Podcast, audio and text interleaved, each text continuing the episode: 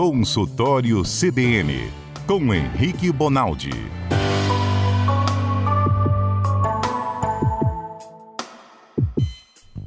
Quatro horas e 37 minutos, terça-feira é dia que a gente abre aqui o consultório CBN para tirar todas as suas dúvidas de vocês, nossos ouvintes, sobre problemas de saúde aí, sobre qualidade de vida. Doutor Henrique Bonaldi já com a gente. Boa tarde, doutor Henrique. Boa tarde, gente. Vocês estão bem aí? Tudo ótimo. E contigo por aí, doutor Henrique? Tudo bem, graças a Deus. Uma Ótimo. ótima semana para nós todos. Vamos nós. Vamos nós começar mais uma semana e hoje, doutor Henrique, tem um assunto aí que volta e meia sempre chegam dúvida por parte dos nossos ouvintes que a gente decidiu trazer para o nosso programa de hoje, que é a dor de cabeça. E a gente estava conversando até um pouquinho, gente, antes de entrar no ar, pensando na nossa pauta do programa de hoje, e o doutor Henrique virou para mim e falou: Alberto, olha, dor de cabeça é um assunto aí que dá pra gente falar pra caramba, né, doutor Henrique? É, só para quem está nos escutando ter ideia, existe uma galera da neurologia que depois que termina a neurologia faz isso como subespecialidade. O cara só faz isso, ele abre e fecha o consultório de segunda a sexta só mexendo com cefaleia, né? Para nós não é dor de cabeça, para nós é cefaleia. É a mesmíssima coisa, não faz a menor diferença.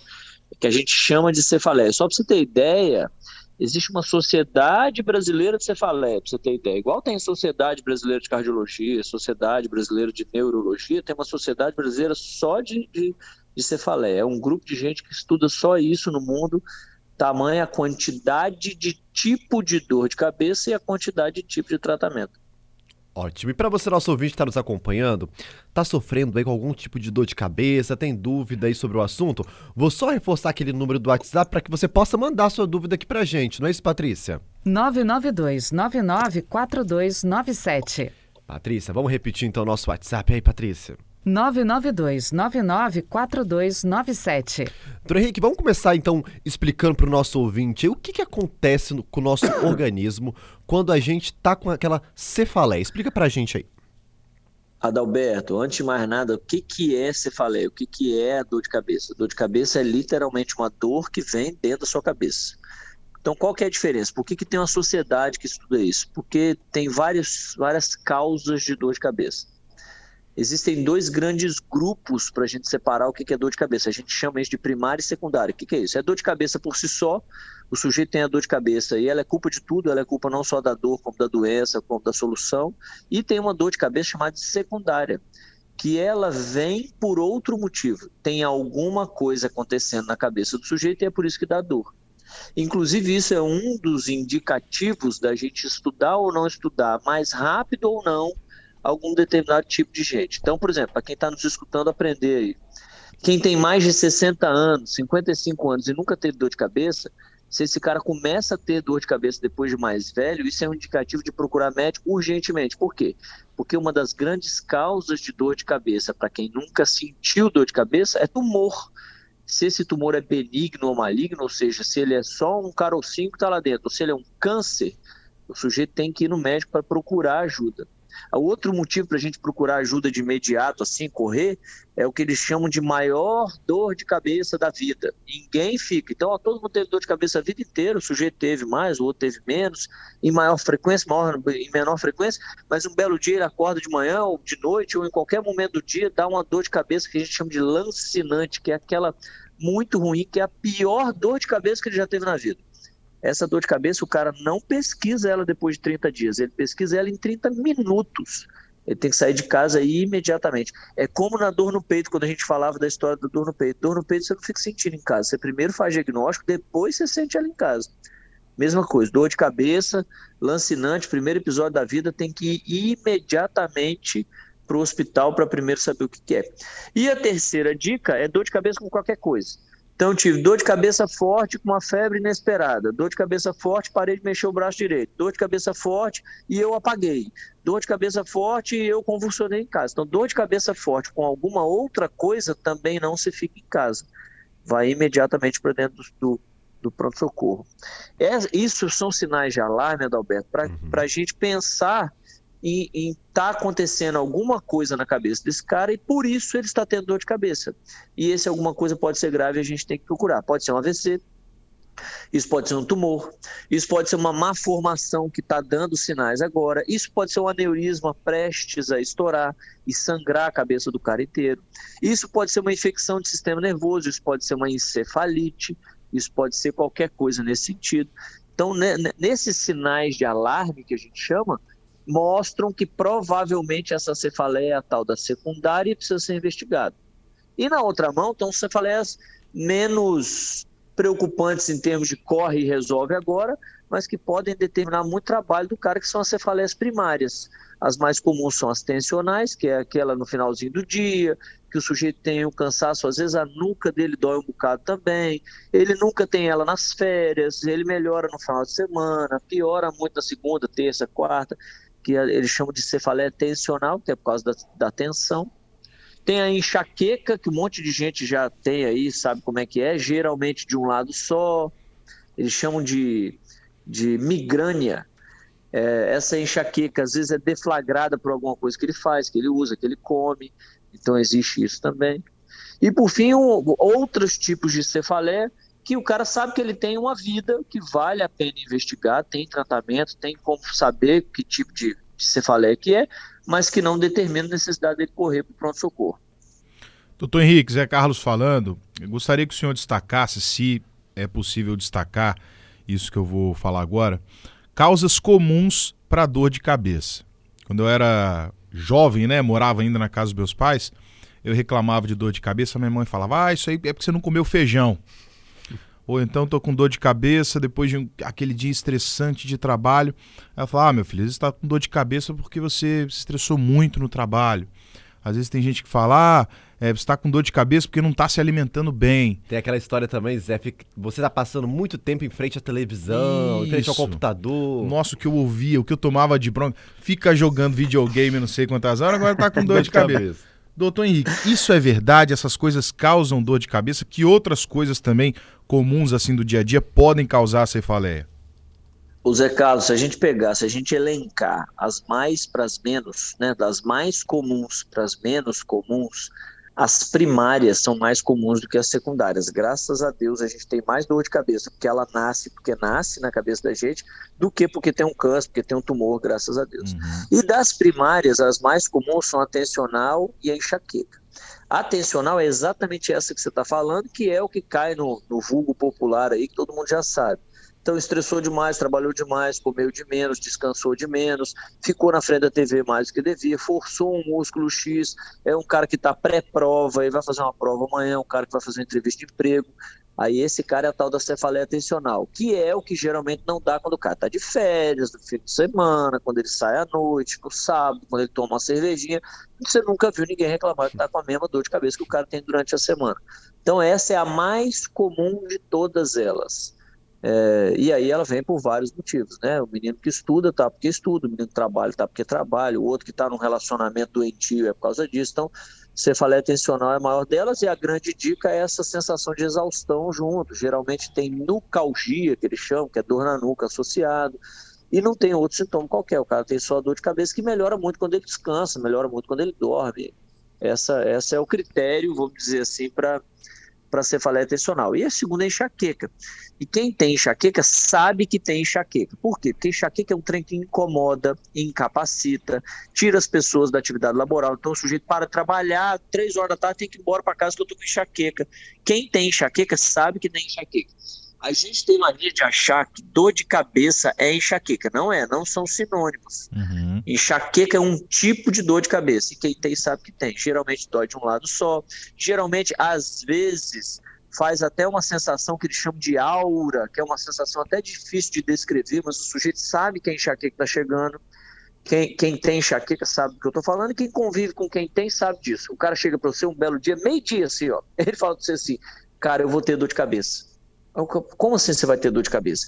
Ele sabe que ela está vindo, ele não sabe explicar, tem uma definição super difícil, mas é, mas é algo que precede a dor de cabeça. E ele fala para você que daqui X minutos ele vai ter batata, ele tem. E tem uma relação muito direta com coisas que ele usa, que ele come ou que ele faz. Uhum. E depois que abre o quadro, tem muita relação com foto e fonofobia. O que, que é isso? O sujeito não aguenta ficar nem debaixo da luz, nem com som muito alto. Por isso que incapacita ele no trabalho. Ele, ele não vai para casa para dormir, ele vai para casa para ficar num ambiente escuro e sem som, que é um dos gatilhos para começar a resolver a enxaqueca. Mas esses dois casos, é Carlos, tem tratamento. Para as duas coisas tem como tratar esse tipo de gente. Porque tem gente que estressa igual e não tem cefaleia tensional. Uhum. E tem gente que passa uma vida sem saber o que é enxaqueca. Então, para quem está nos escutando que tem isso, não é só uma questão de ter ou não ter, é porque essas duas grandes causas, que é verdade no mundo, tem tratamento para isso. Reduz muito, Zé Carlos. Se não, se não some, pelo menos reduz muito. Não só a frequência, aí eu tinha 10 vezes no mês, agora tenho uma, como melhor, inclusive, é a intensidade. A antes doía a ponto de eu ter que parar de trabalhar, agora não. Agora dói de um jeito controlável e eu consigo me manter trabalhando, fazendo, buscando filho na escola e tudo mais. Uhum. E doutor, como é que uma pessoa que começa a desenvolver enxaqueca consegue identificar que é enxaqueca? Por exemplo, aquela pessoa tem uma dorzinha de cabeça aqui, outra ali, um dia ela vem mais forte, outro dia ela vem menos forte, aí um dia ela começou a desenvolver enxaqueca.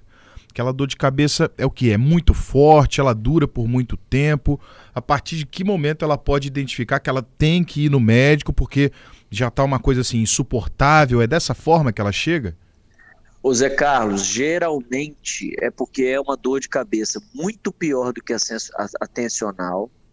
Ela vem em frequências que começam a atrapalhar o sujeito. Ela tem essa característica de, na maioria, na maior parte das vezes, ela ser de um lado só da cabeça, de um lado só do crânio. E ela tem por característica muito forte a foto e a fonofobia. Isso começa a chamar a atenção do sujeito que está tendo ela ele começa a ter dificuldade de ficar em ambiente claro e com algo alto, com voz alta, uhum. muito grande. Inclusive com sintoma, por exemplo, o cara começa a ter vômito, o cara começa a ter dor de cabeça que começa a turvar a visão, aparece um negócio uhum. chamado escotoma cintilante, que ele começa a ter uns, uns pontinhos luminosos na vista. Esse sujeito começa a se incomodar com esse padrão que fica estabelecido. Ela fica padronizada toda vez que ele tem do mesmo jeito é isso que geralmente motiva o sujeito a procurar médico. E é legal que ele procure, porque é, enxaqueca não só tem um tratamento para você tirar o sujeito daquela crise que ele está naquele momento, como você consegue diminuir a quantidade de crises que ele tem. Infelizmente, é, se é, por exemplo, tem muita gente que vocês vão escutar isso na rua. Ah, eu, quando eu como chocolate, eu tenho enxaqueca. Já ouvi isso. Infelizmente, é o gatilho, Adalberto, a gente não consegue evitar. Não existe uma medicação no mundo, não que eu saiba, pelo menos, que consegue falar assim, Adalberto, pode comer chocolate agora à vontade, que eu sei que era um cara que abria crise de enxaqueca, não vai abrir mais. Isso não existe. Então o cara precisa também ajudar. Não é só baseado em remédio que ele vai resolver as coisas. Ele precisa entender que quando ele comer chocolate, aumenta a chance dele ter certo? Então, os gatilhos, infelizmente, são de responsabilidade do paciente. O paciente precisa entender que ele precisa evitar mas, mas melhora muito. Eu conheço gente que folgava 15 dias no mês por conta de enxaqueca, era motivo de chacota no trabalho, perdeu o emprego por conta disso e que depois que controlou, virou sênior, assim, tá? Tá um cara que comanda a empresa. Então, enxaqueca é um negócio é, incapacitante, amputa o sujeito, é super difícil para eles. Doutor Henrique, o Daniel também está com a gente aqui, tem dúvidas, não é isso, não é isso, Daniel? Exatamente. Primeiro o relato da Carmen, doutor Henrique. Ela fala o seguinte: boa tarde, eu já tive muita enxaqueca, tinha que enfiar a cabeça debaixo do travesseiro e era terrível. Me dava vômito, não aguentava ouvir barulho nem ouvir ninguém. Ela falou que hoje não tem mais nada, mas que tudo isso que o senhor falou, ela já teve. Aí o relato da Carmen. E agora também a pergunta aqui da ouvinte, deixa eu só ver o nome dela, doutor Henrique, da Priscila. Ela fala o seguinte: minha filha tem 11 anos, acabou de ter a primeira menstruação e vive com dor de cabeça dor localizada na região da testa. Já foi no oftalmo. Aí ela pergunta se pode ser falta de ferro. É, falou que tem fobia à luz, barulho da escola. Qual é o efeito colateral de ficar tomando analgésico para dor de cabeça? E disse que a filha também ama chocolate. Se tem alguma, se tem alguma relação com a dor de cabeça também. Daniel, coincidências ou não, a gente fala nesse programa que a gente não dá diagnóstico à distância, mas coincidências ou não, olha o tanto de coisa que ela falou, como, como segue um padrão. Se é toda vez que isso está acontecendo, está surgindo agora, está atrapalhando ela, foto, fonofobia, chocolate, está na hora de dar um diagnóstico. Sabe por quê, Daniel? Na enxaqueca especificamente, as medicações analgésicas simples, elas com o tempo, elas vão perdendo a força para ganhar da enxaqueca. O sujeito que tem enxaqueca, ele fala para você assim, imagina, dipirona para mim é igual a água. Ele fala desse jeito porque a, a chance de analgésico comum ganhar da, da, doença é muito pequena, porque tem medicação específica para isso. Só para você ter ideia, uma das medicações que se usa para tratamento de alguns tipos de cefaleia é uma medicação que faz seu coração bater mais é, devagar. Ele bate com mais calma. É como se você acalmasse o sujeito para ganhar o jogo. Então não adianta dar remédio para dor. Às vezes você precisa acalmar o cara. Então, é, para essa senhora, para Carmen, né, acho que é o nome dela, é neurologista. Foi no oftalmo, não é olho, não é cansaço visual, que eles chamam lá, neurologista. Vai lá, bate na porta do cara, fala: ó, minha filha está tendo isso, isso, isso, isso, que ele tem medicação. Sabe por quê? Porque ela tem 14, 15, 16 anos de idade, ela está numa época em que a produção escolar precisa ser muito forte. E aí ela vai deixar de produzir bem na escola, vai deixar de ir bem na escola porque não fez diagnóstico. Não faz isso não. Leva no neurologista, dá o diagnóstico, trata que essa menina às vezes vai voar na escola, vai voltar a gostar de estudar e ir para a escola. O que ela está tendo às vezes é enxaqueca, mas não tem jeito de dar diagnóstico à distância, tem que ir no neurologista.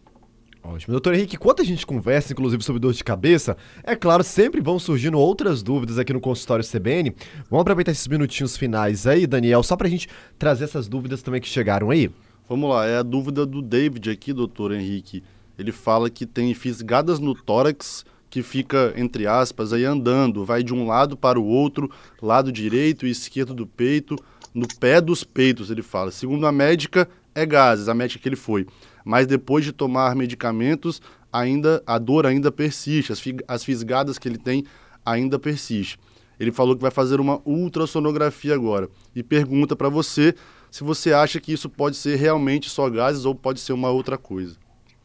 Daniel, esse tipo de sintomas, fisgadas no peito, principalmente em quem tem sintoma dispéptico, que a gente chama, que é aquela, aquela sensação de que a comida está voltando, aquela azia, má digestão. Existe um negócio chamado meteorismo, que é aquela sensação que você tem depois do almoço, de que tem, de que tem um negócio dentro da barriga, andando na barriga, aquilo é gás. E aí, quando você tem isso tão florido assim, você fala, cara, você tem muito sintoma de abdômen com, com sintomas é, que não são tão exuberantes no tórax. E aí isso deve ser. Aí você faz uma investigação, medica e melhora. O fato de não estar tá melhorando com medicação é algo que é, obriga a medicina a reinvestigar, a dar outro diagnóstico, certo? Isso, isso existe, isso chama teste terapêutico. Você acha que é um negócio, você trata aquele negócio e vê como o cara evolui. Evoluiu bem, melhorou, ponto para você. Você tinha 90% de certeza, os 10% você acabou com o teste terapêutico. A outra possibilidade é, cara, eu tinha 90% de chance, mas eu estou dando remédio, não está adiantando, tem que reinvestigar. E aí tem centas causas. Só para você ter ideia, nós estamos falando de mais de 30 causas de dor no peito. Então ele precisa ir num cara que entende disso, e o cara que entende disso hoje no mundo é cardiologista. Vá no cardiologista, porque é um cara que entende bastante de dor no tórax. Agora, pneumologista te ajuda, até ortopedista te ajuda, mas ele precisa dar um diagnóstico. É, e o fato dele estar tá usando medicação e não estar tá melhorando desabona muito a chance de ser gás. Apesar de quando ele conta essa dor em fisgada, ela geralmente é gás mesmo, mas não pode parar de investigar, não. Se deu remédio não adiantou, tem que voltar a investigar. Doutor Henrique, tem mais uma dúvida, não é isso, Daniel? Exatamente, a da Márcia agora, Adalberto.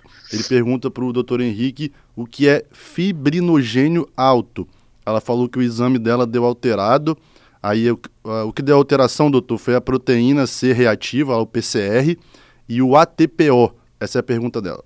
Olha, é o seguinte, fibrinogênio, na cascata de coagulação, quando você coagula o sangue, você coagula o sangue fazendo um monte, para você ter ideia, são 13 fatores que vão trabalhando, um empurrando o outro, como se fosse Lembra daqueles caminhão que chegava na casa do sujeito para dar geladeira, fogão, nananá, que o sujeito uhum. ganhava lá no Faustão, naqueles trem? Caminhão é como se fosse 13. Isso aí, Adalberto, é como se fosse 13 indivíduos tirando as coisas de dentro do caminhão jogando para dentro da sua casa.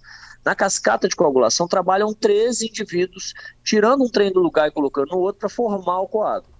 Um desses produtos é o fibrinogênio. Então, ter o fibrinogênio alto pode significar algum defeito, excesso, alguma coisa da coagulação, mas também é uma proteína, é, um, é, um, é uma substância, é um, é um negócio que aumenta muito no estado inflamatório. Então, o cara que está mais inflamado, ele tende a ter mais fibrinogênio, ele tende a ter fibrinogênio alto. E essa proteína C reativa que ela está procurando é, é o item mais usado hoje na medicina comum para descobrir se o sujeito está inflamado ou não. Então perceba, o que, o que a gente enxerga com a proteína C reativa, o tal do PCR, é se o cara está inflamado ou não. Por que ele está inflamado, a gente não sabe. se ele deu uma topada, se ele fez uma cirurgia, se ele está infectado, ou se ele tem uma doença autoimune, uma doença reumatológica, eu não sei, mas que ele está inflamado, ele está inflamado. Então, o cara que infarta, por exemplo, tem um PCR mais alto que quem não infarta. Então, o PCR não é capaz de descobrir o porquê, mas é capaz de dar ao, ao, o diagnóstico ao sujeito e dizer para ele se está inflamado ou não está inflamado. E é um critério usado para caramba para você fazer diagnósticos diferenciais. Então você chega lá com, com uma história qualquer e o cara acha que você tem uma infecção grave. Um dos exames que ele pede é o PCR, porque necessariamente tem que estar um PCR alto, entende? Então é, é, é, assim, a medicina é feita, isso a gente chama de exame complementar.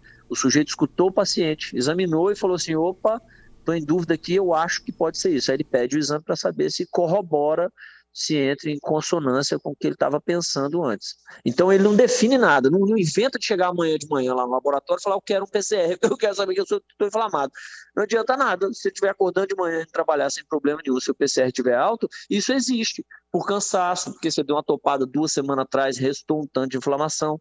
Então não é um exame que você enxerga ele primeiro para pensar depois. Você pensa primeiro para pedir ele depois, pelo amor de Deus. Tá certo, doutor Henrique. Nosso quadro vai chegando ao fim. Eu deixo uma sugestão aqui para a gente falar semana que vem. Um, uma expressão né, da medicina que é muito falada assim de uma forma muito ampla na mídia, né? É uma situação também muito comum, que é o coma. A gente sempre vê né, uma pessoa quando está ali é, numa situação muito delicada, às vezes a gente vê essa expressão, né? Ah, fulano de tal está em coma, ou então foi colocado em coma induzido.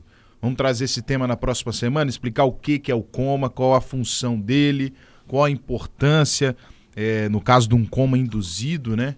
Acho que dá para a gente desenrolar isso na próxima semana, né? Ô Zé Carlos, é um assunto tão legal que existe uma síndrome que o cara parece que está em coma, mas ele está escutando e sentindo absolutamente tudo. É uma síndrome, é uma das síndromes mais dramáticas que a medicina vê. Hoje em dia isso existe e, e, tem a ver com essa com isso aí que você está falando. É muito legal. Inclusive na cirurgia, né? Na cirurgia você induz o coma. Enfim, é muito legal esse assunto aí. Vamos junto. Maravilha. Então, próxima terça-feira a gente volta falando do coma aqui no médico, como diz o Mário, no consultório CBN. Doutor Henrique, obrigado, viu? Até semana que vem. Boa semana, gente. Até a próxima.